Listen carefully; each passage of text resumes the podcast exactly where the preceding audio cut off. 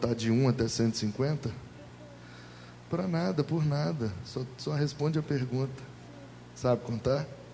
Então escolhe um número de 1 até 150. 75. 75? Fala para eles que número que está aqui, Paulo. Aqui, ó. Que número que está aqui? 75. Foi combinado isso, nós? Amém. Pode sentar, meu filho. Deus abençoe. Podia ser do 1 até o 150. Aí eu falei, vou deixar marcado no meio, porque se for para lá eu vou para cá, se for para cá eu vou para lá e está perto. E ele ainda escolheu o mês certinho. Então abre sua Bíblia aí no Salmo 75, faz favor. Amém. Coisa boa, né, irmãos? Esse livro é a palavra de Deus. Onde abrir aqui, Deus fala. Nós só precisamos entender e permitir que o Espírito aplique em nossas vidas e posicionarmos com coragem para colocar em prática aquilo que Deus falar com a gente nessa noite. É simples assim. Deus fala. A gente só precisa conhecer o livro para entender melhor o que ele fala. E esse é um salmo de Asaf, Salmo 75. Esse grupo de salmos aqui do 75 é um grupo de salmos de Asaf. Ele não está aí hoje, não, né? Não. Nosso salmista, Asaf, cru. Salmo 75 diz assim: Graças te rendemos, ó Deus, graças te rendemos.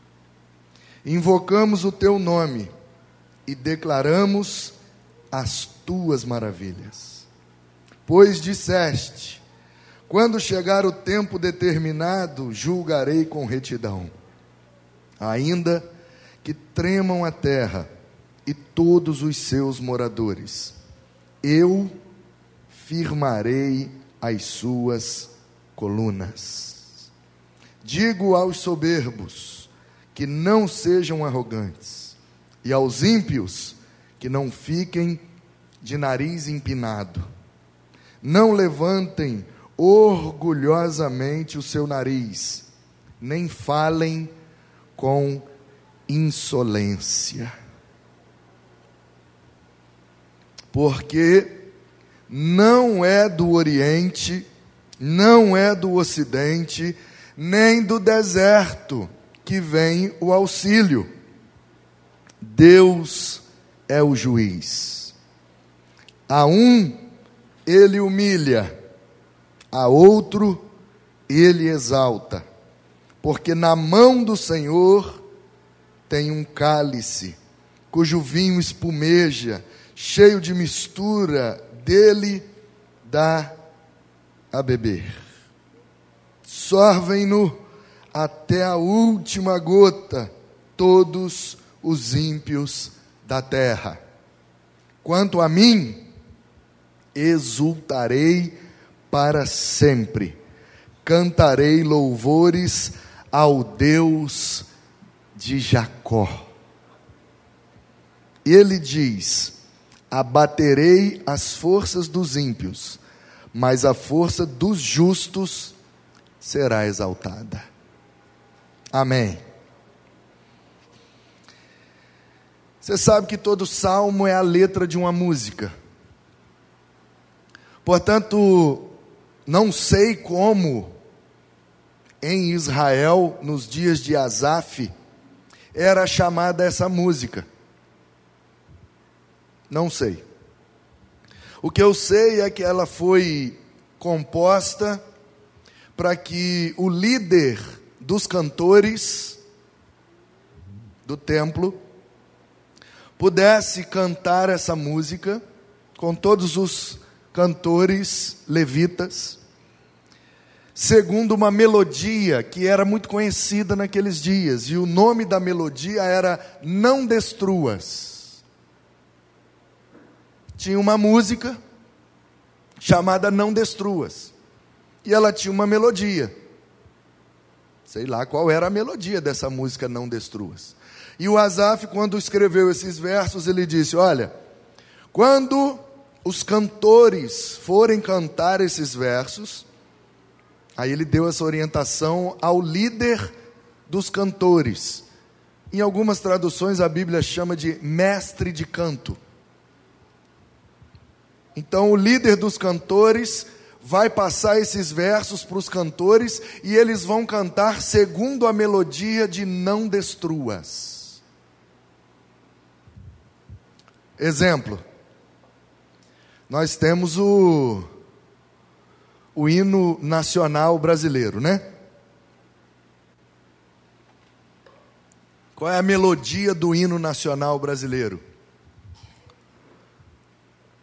Pam pam param param param param param param param param param param É mais ou menos assim a melodia, não é? Aí vamos supor que um de nós aqui receba aí uma iluminação de Deus.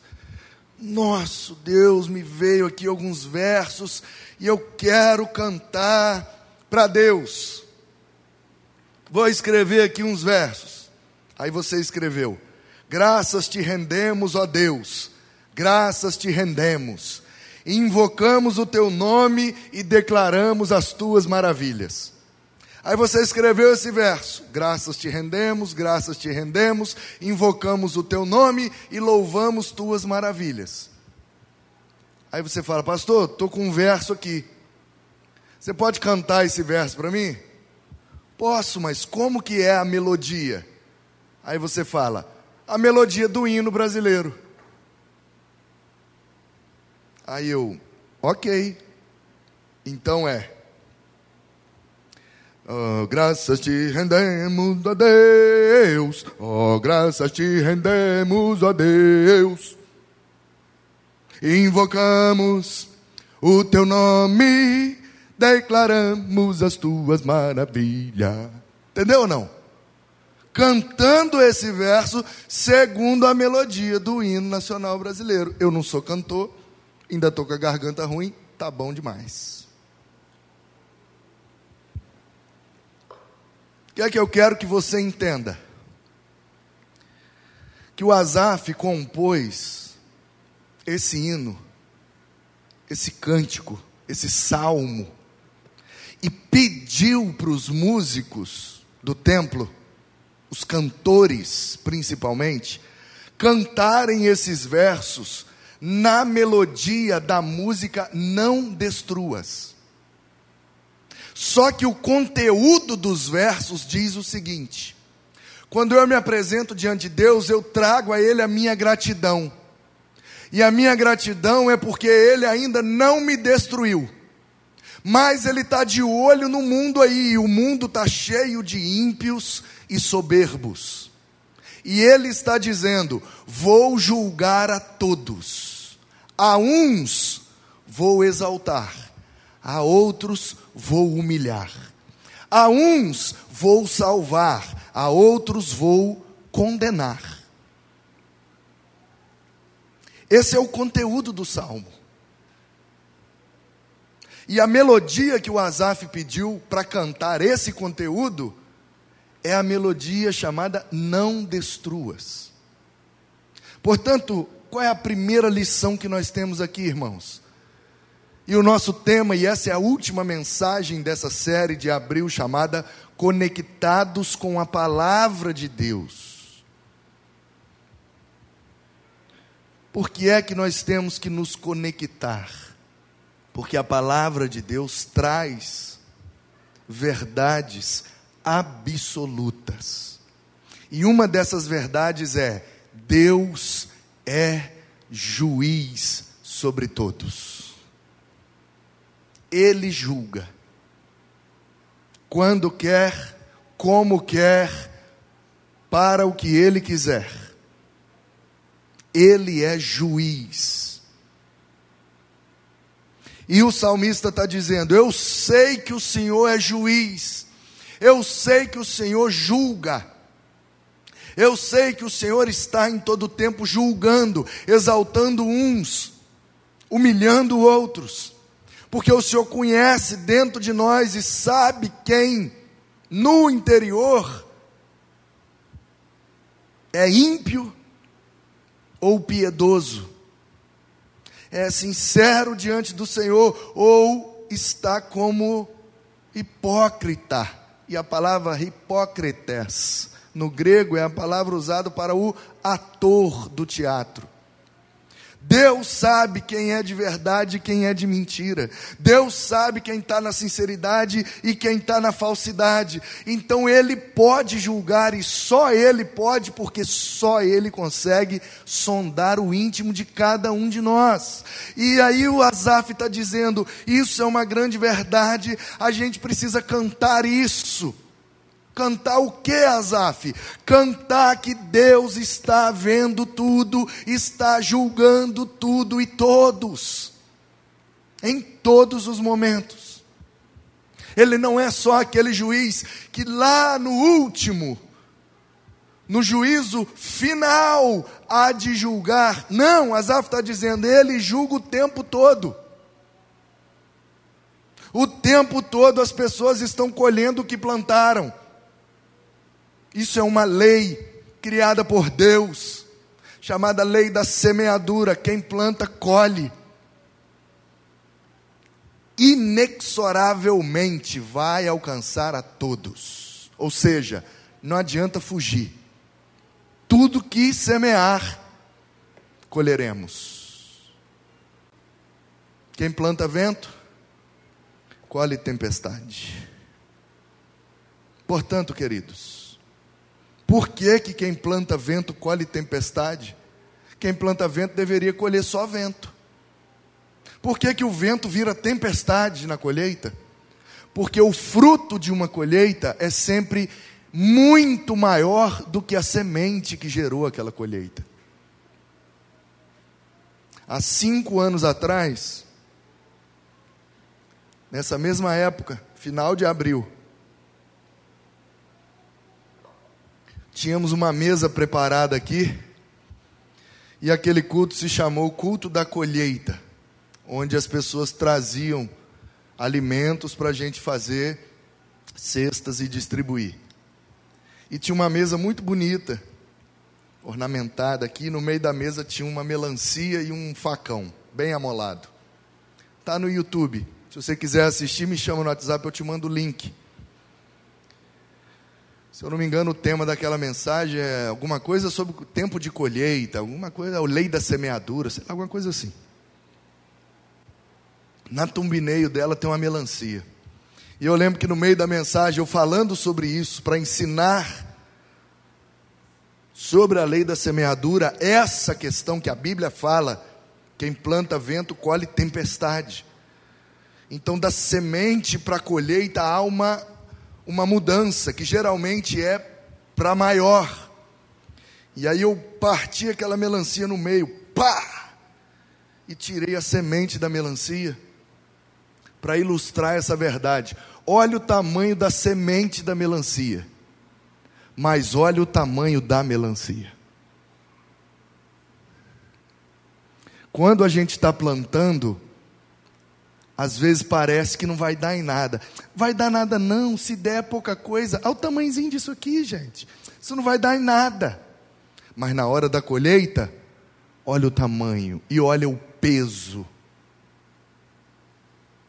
Sem falar que um pé de melancia, nascido de uma semente de melancia, não dá uma melancia só.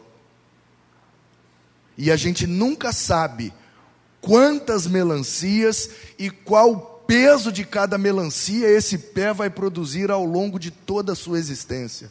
Portanto, a gente tem que tomar muito cuidado, mas muito cuidado com o que a gente semeia, porque a colheita pode vir infinitamente maior e a gente pode estar despreparado e não ter condição de lidar com o peso dessa colheita. É a Bíblia que está dizendo. E aí o salmista, diante dessa verdade que é absoluta, ele olha para o céu e diz: Senhor, eu quero em primeiro lugar te agradecer. Eu preciso me conectar no Senhor, porque, em primeiro lugar, o Senhor é gracioso. E tem gente que diz que a graça é só do Novo Testamento. Eu me rebelei contra o Senhor, eu sou pecador, eu não sou perfeito, eu tenho muitos erros, muitas limitações, muitas dificuldades. O Senhor, se for me julgar agora, o Senhor tem todo o direito de me matar, de me aniquilar, de me condenar eternamente por causa do meu pecado e por minha máxima culpa. Então eu quero, em primeiro lugar, diante de um Deus que é juiz, eu quero agradecer, porque o simples fato de eu estar vivo na tua presença para te agradecer já é obra da tua graça. Portanto, meus queridos, nós precisamos nos conectar com a palavra de Deus, porque é a palavra que nos revela que o nosso Deus é juiz, mas ainda bem que Ele é um juiz gracioso, que concede aquilo que a gente não merece que nos oportuniza a coisas que nós não merecemos, porque nós não plantamos e ainda assim colhemos muitas coisas boas por causa da graça do nosso bom Deus. E aí o salmista está dizendo: gente, na hora de cantar isso daqui, por favor, vamos cantar na melodia Não Destruas. Por que Asaf? Não, porque diante de um Deus que é juiz e que conhece tudo que está aqui dentro, eu só tenho um pedido para fazer para ele: não destruas. Porque ele lê os meus pensamentos e sondou meu coração, conheceu meus sentimentos. Eu, pecador que sou, diante de um juiz que lê a minha mente e sonda meu coração, eu só tenho um pedido para fazer para ele: por favor, não me destrua. Porque motivos para me destruir ele tem de sobras, porque de fato eu sou pecador, minha mente não pensa só coisas boas, meu coração não sente só coisas boas, e minha língua não fala só coisas boas, que Ele tenha misericórdia de mim e não me destruas. Você tem esse sentimento quando você se dá conta de que você está na presença de Deus? Gente, Deus está aqui como Jacó. E o penúltimo verso diz: Eu vou chegar lá, que nós louvamos ao Deus de Jacó. E curioso que Jacó, lá em Gênesis, teve o seu nome mudado para Israel. Sim ou não? Lá em Gênesis. No Val de Jaboque, Val mesmo, não é vale. Vale depressão entre dois montes. Val é o estreitamento de um rio. Então, o Rio Jordão, na região de Jaboque, fica bem estreitinho, um corguinho assim, que dá para passar de um lado para o outro fácil. Então, todo mundo que quer atravessar o Jordão com criança, com animal, com mudança, passa ali por Jaboque, porque o rio é bem estreitinho, dá para passar. E se você lê o texto, Jacó está vindo com a família, com os filhos tudo, com os bichos tudo, e, indo mudando para o outro lado. Então ele atravessa o rio com tudo, dá as orientações, ó, fica por ali, vai montando acampamento, eu vou ali e já volto. Deixa a família com as coisas lá e volta lá e diz assim: ó Deus, o negócio é o seguinte. Eu estou cansado de ficar mudando de um lugar para o outro, um lugar para o outro, um lugar para o outro, e, e não ter um destino, não ter um paradeiro. O negócio é o seguinte: eu sou errado mesmo, eu sou bicho doido mesmo, eu sou trapaceiro mesmo, eu sou enganador mesmo, mentiroso mesmo, eu tenho, eu tenho minhas maracutaias. Mas é o seguinte: se o senhor não me abençoar, eu não saio daqui.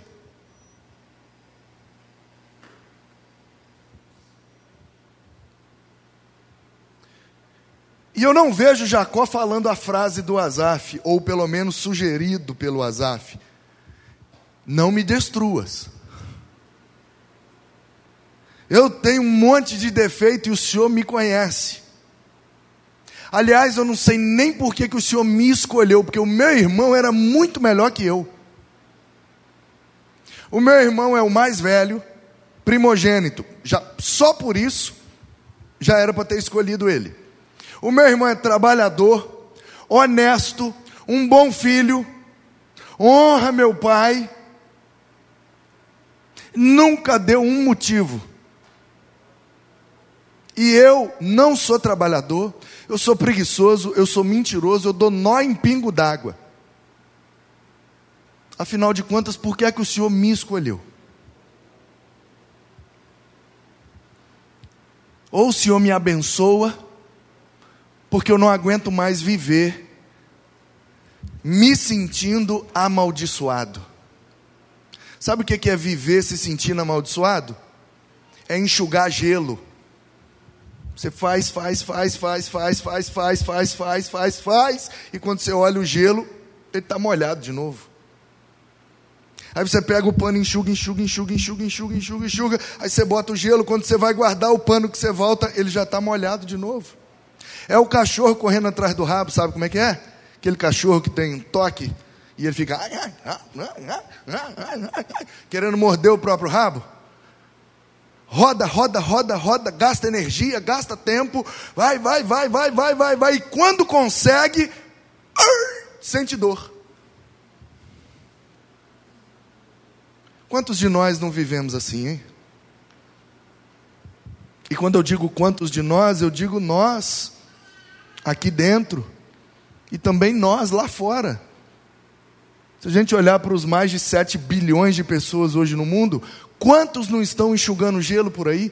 Quantos não estão correndo atrás do rabo por aí? Corre atrás, corre atrás, corre atrás, e quando consegue, se machuca, dá prejuízo, dá errado foi tudo por água abaixo. Jacó era assim. E ele falou: Deus, esse negócio tem que acabar. Eu não aguento mais. Não aguento mais enxugar gelo. Não aguento mais correr atrás do rabo. Eu preciso que o Senhor me abençoe. Não dá mais para viver desse jeito. E aí um anjo aparece para ele e ele segura o anjo e fala: Ou você me abençoa, o primeiro UFC da história da humanidade. Vale tudo. E o Jacó deu uma um armlock na asa do anjo, que seria o que um wing, wing lock, uma chave de asa. E o anjo me solta, rapaz, me solta. E ele, não, solto não. Você não conhece meu sobrenome? Eu sou Jacó Grace. É, faixa preta aqui da Palestina. E aí o anjo não vai soltar? Não, então toma. Com a outra asa vai lá e fere. A Bíblia diz a juntura da coxa. Porque quando o João Ferreira de Almeida traduziu, pegava mal escrever virilha na Bíblia. Na juntura da coxa é na virilha, é ali mesmo. Tum. Aí ele, ai, e o anjo foi embora. E aí ele saiu mancando. Veja só que paradoxo. Um homem que vivia dando mancadas, quando foi abençoado, saiu mancando. Para nunca mais se esquecer que, mesmo dando nossas mancadas, ele, sendo juiz, tem direito de nos destruir, mas ele preferiu derramar da sua graça e nos abençoar.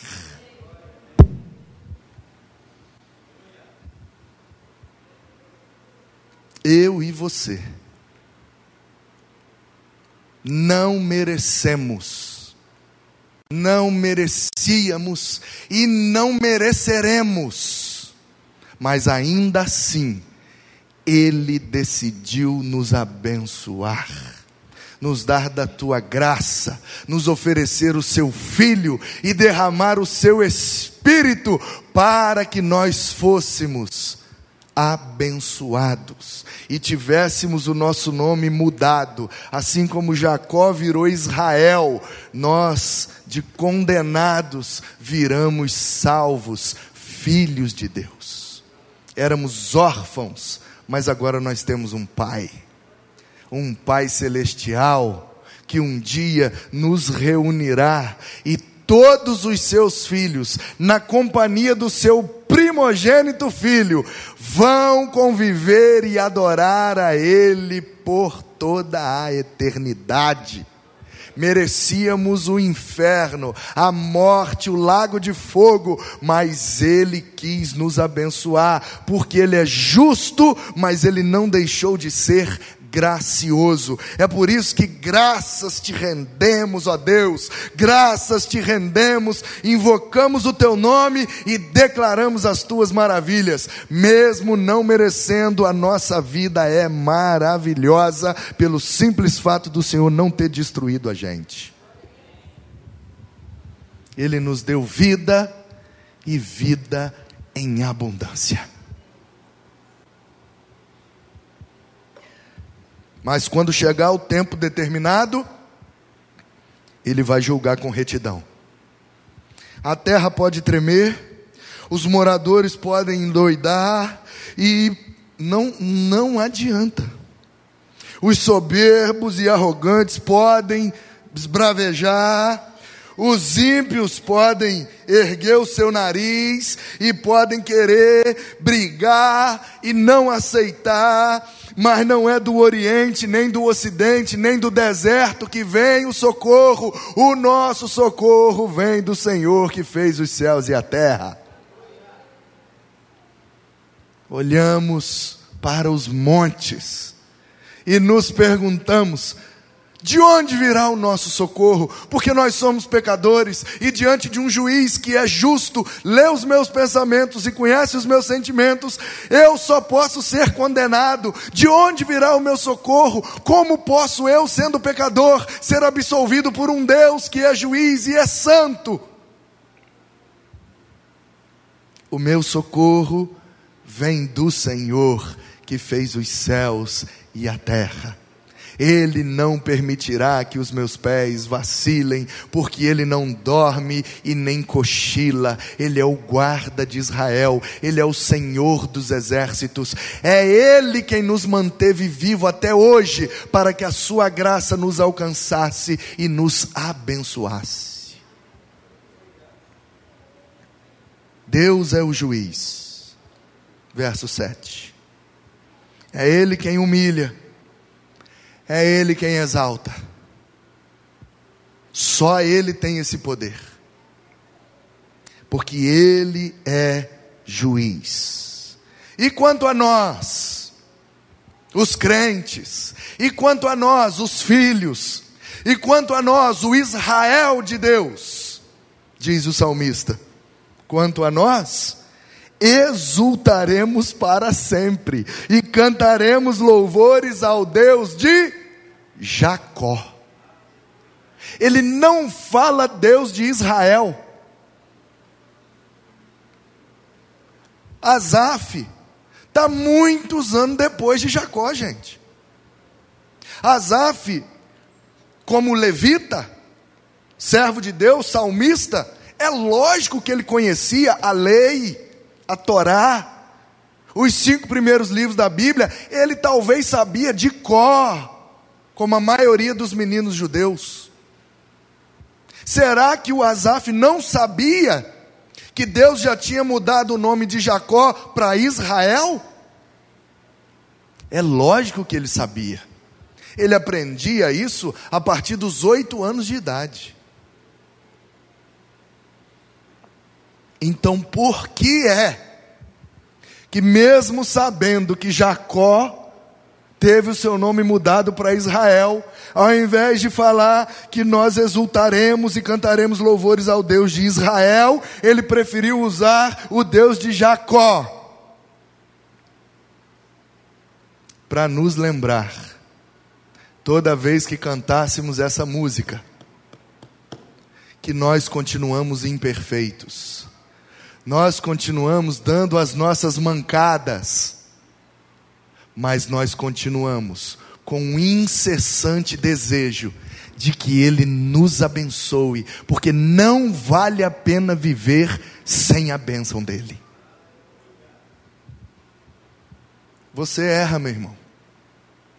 Eu erro, meu irmão. Eu erro. E erro muito. E os meus erros aparecem muito mais do que os seus, porque é eu que estou aqui, ó, debaixo do holofote. Eu já estou há meia hora falando. Muito mais probabilidade de aparecer um erro do que você que está aí só quietinho ouvindo.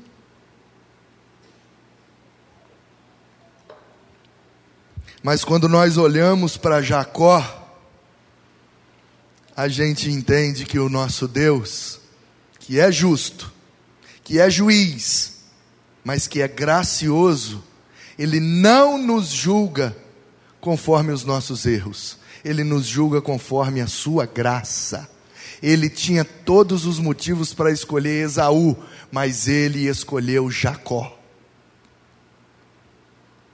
E a grande pergunta, quando a gente está diante desse juiz, é: por que eu? Como eu? Tanta gente melhor do que eu. Mas ele diz: Você é Jacó. Mas a partir do momento que a minha graça te tocar, você se torna Israel. Não perfeito, vai continuar mancando o resto da vida, mas não se esqueça: o que te abençoa vai continuar com você enquanto você viver. E você será meu Israel, o príncipe de Deus, aquele que lutou com Deus e prevaleceu. Quem pode ganhar uma briga contra Deus? O Todo-Poderoso. E Deus, naquele anjo, tocou Jacó e saiu, para que ele soubesse: eu poderia te matar do mesmo jeito que feri sua coxa, podia ter ferido seu coração, seu pulmão, cortado seu pescoço. Mas eu escolhi não te destruir.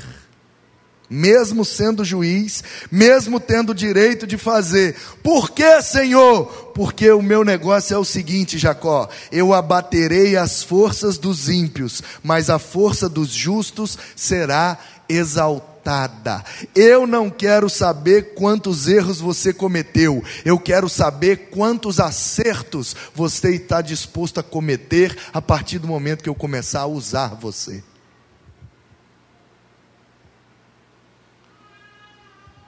E aí a gente olha para ele e diz: Bom, então só me resta viver conectado com o Senhor. Porque se eu perder essa conexão, já era. A única coisa que me mantém vivo é a conexão que eu tenho com o Senhor, que foi restabelecida em Cristo, através da morte do seu filho, através do sacrifício do seu filho, através da cruz. Eu que estava separado de ti por causa do meu pecado, agora a cruz do teu filho fez uma ponte, me ligou novamente ao Senhor. O Senhor me abençoou, o Senhor agora não vai me destruir. O Senhor me salvou, me redimiu, me justificou, me regenerou e tem agora uma história para construir a partir desse momento. Eu não quero perder essa conexão nunca mais. Eu quero viver conectado conectado com o Senhor, porque eu sei que essa conexão, mesmo depois que eu morrer, será mantida pelo poder do Espírito e ressurreto, continuarei eternamente conectado com o Senhor lá na glória. Nós precisamos viver conectados com Deus. E a principal via de conexão é a Sua palavra porque ela traz verdades que nos dão segurança. Se tem uma coisa ruim na conexão, é uma conexão que não tem segurança. Ela fica caindo toda hora. Não sei se você já teve mexendo na internet, num sinal de Wi-Fi que fica caindo e voltando toda hora. Aí entra aquela exclamaçãozinha assim, do lado do, do sinal do Wi-Fi. Você está lá mexendo e daqui a pouco, puf, reloginho, reloginho, reloginho. Fala, Meu Deus, o que está acontecendo? Aí você olha lá para cima, no símbolo do Wi-Fi tem uma exclamação que quer dizer: caiu a conexão. Você está precisando terminar um trabalho, você está precisando enviar um negócio, você está precisando resolver um problema e o negócio está lá, o reloginho, reloginho, exclamação no Wi-Fi, perdeu a conexão. A gente vai ficando doido, não vai? Quanto maior dura o tempo da ausência da conexão, mais agoniado a gente fica. Pois é, meu irmão. Deve ser assim com Deus também.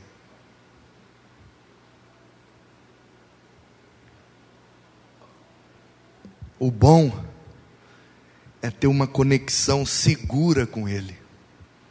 E essa conexão segura se dá principalmente, não somente, mas principalmente através da Sua palavra.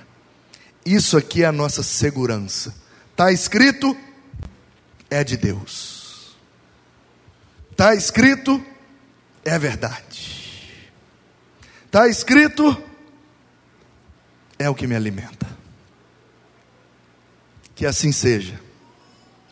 Para que a gente se apresente diante dEle com muita gratidão, exultando, não se esquecendo que todos nós éramos Jacó. E em certo sentido continuamos sendo, mas ele continua insistindo em nos transformar de Jacó para Israel. Ele quer em todo tempo nos abençoar e manter a conexão conosco através da sua graça. Que a graça do Senhor alcance sua vida nessa noite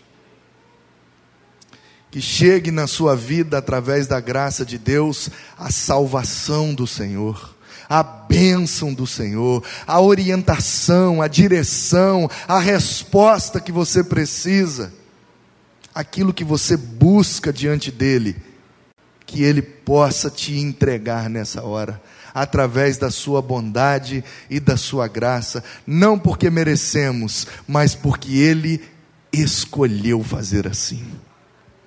Obrigado, Deus, porque tinha tanta gente melhor do que eu para estar tá aqui, mas o Senhor escolheu a mim, e eu só tenho que te agradecer, porque o Senhor deveria ter me destruído por causa do meu pecado, mas o Senhor decidiu me abençoar por causa do seu filho. Muito obrigado, Senhor. Obrigado porque a tua graça nos alcançou. E nós queremos continuar eternamente conectados com o Senhor através da tua maravilhosa graça. Que assim seja na minha vida, na vida dos meus irmãos, dos que estão aqui comigo no templo, dos que estão comigo na internet, seja onde for, onde a minha voz estiver chegando, que a tua graça possa alcançar quem está ouvindo e transformar, e abençoar, orientar e conduzir, porque o Senhor é o Deus de toda graça, e a tua graça está sobre toda a terra, toda a terra está banhada com a tua graça e perante a tua glória. Obrigado, Senhor Obrigado pelo perdão. Obrigado pela salvação. Obrigado por ter nos adotado como teus filhos e ter nos abençoado. Agora nós vivemos sem a sensação de que estamos enxugando gelo, sem a sensação de estarmos dando voltas. Agora nós vivemos com a plena convicção de que todas as coisas cooperam juntamente para o nosso bem porque amamos o Senhor, amamos a Sua palavra e fomos chamados segundo o seu propósito. Obrigado, Senhor, em nome de Jesus. Amém.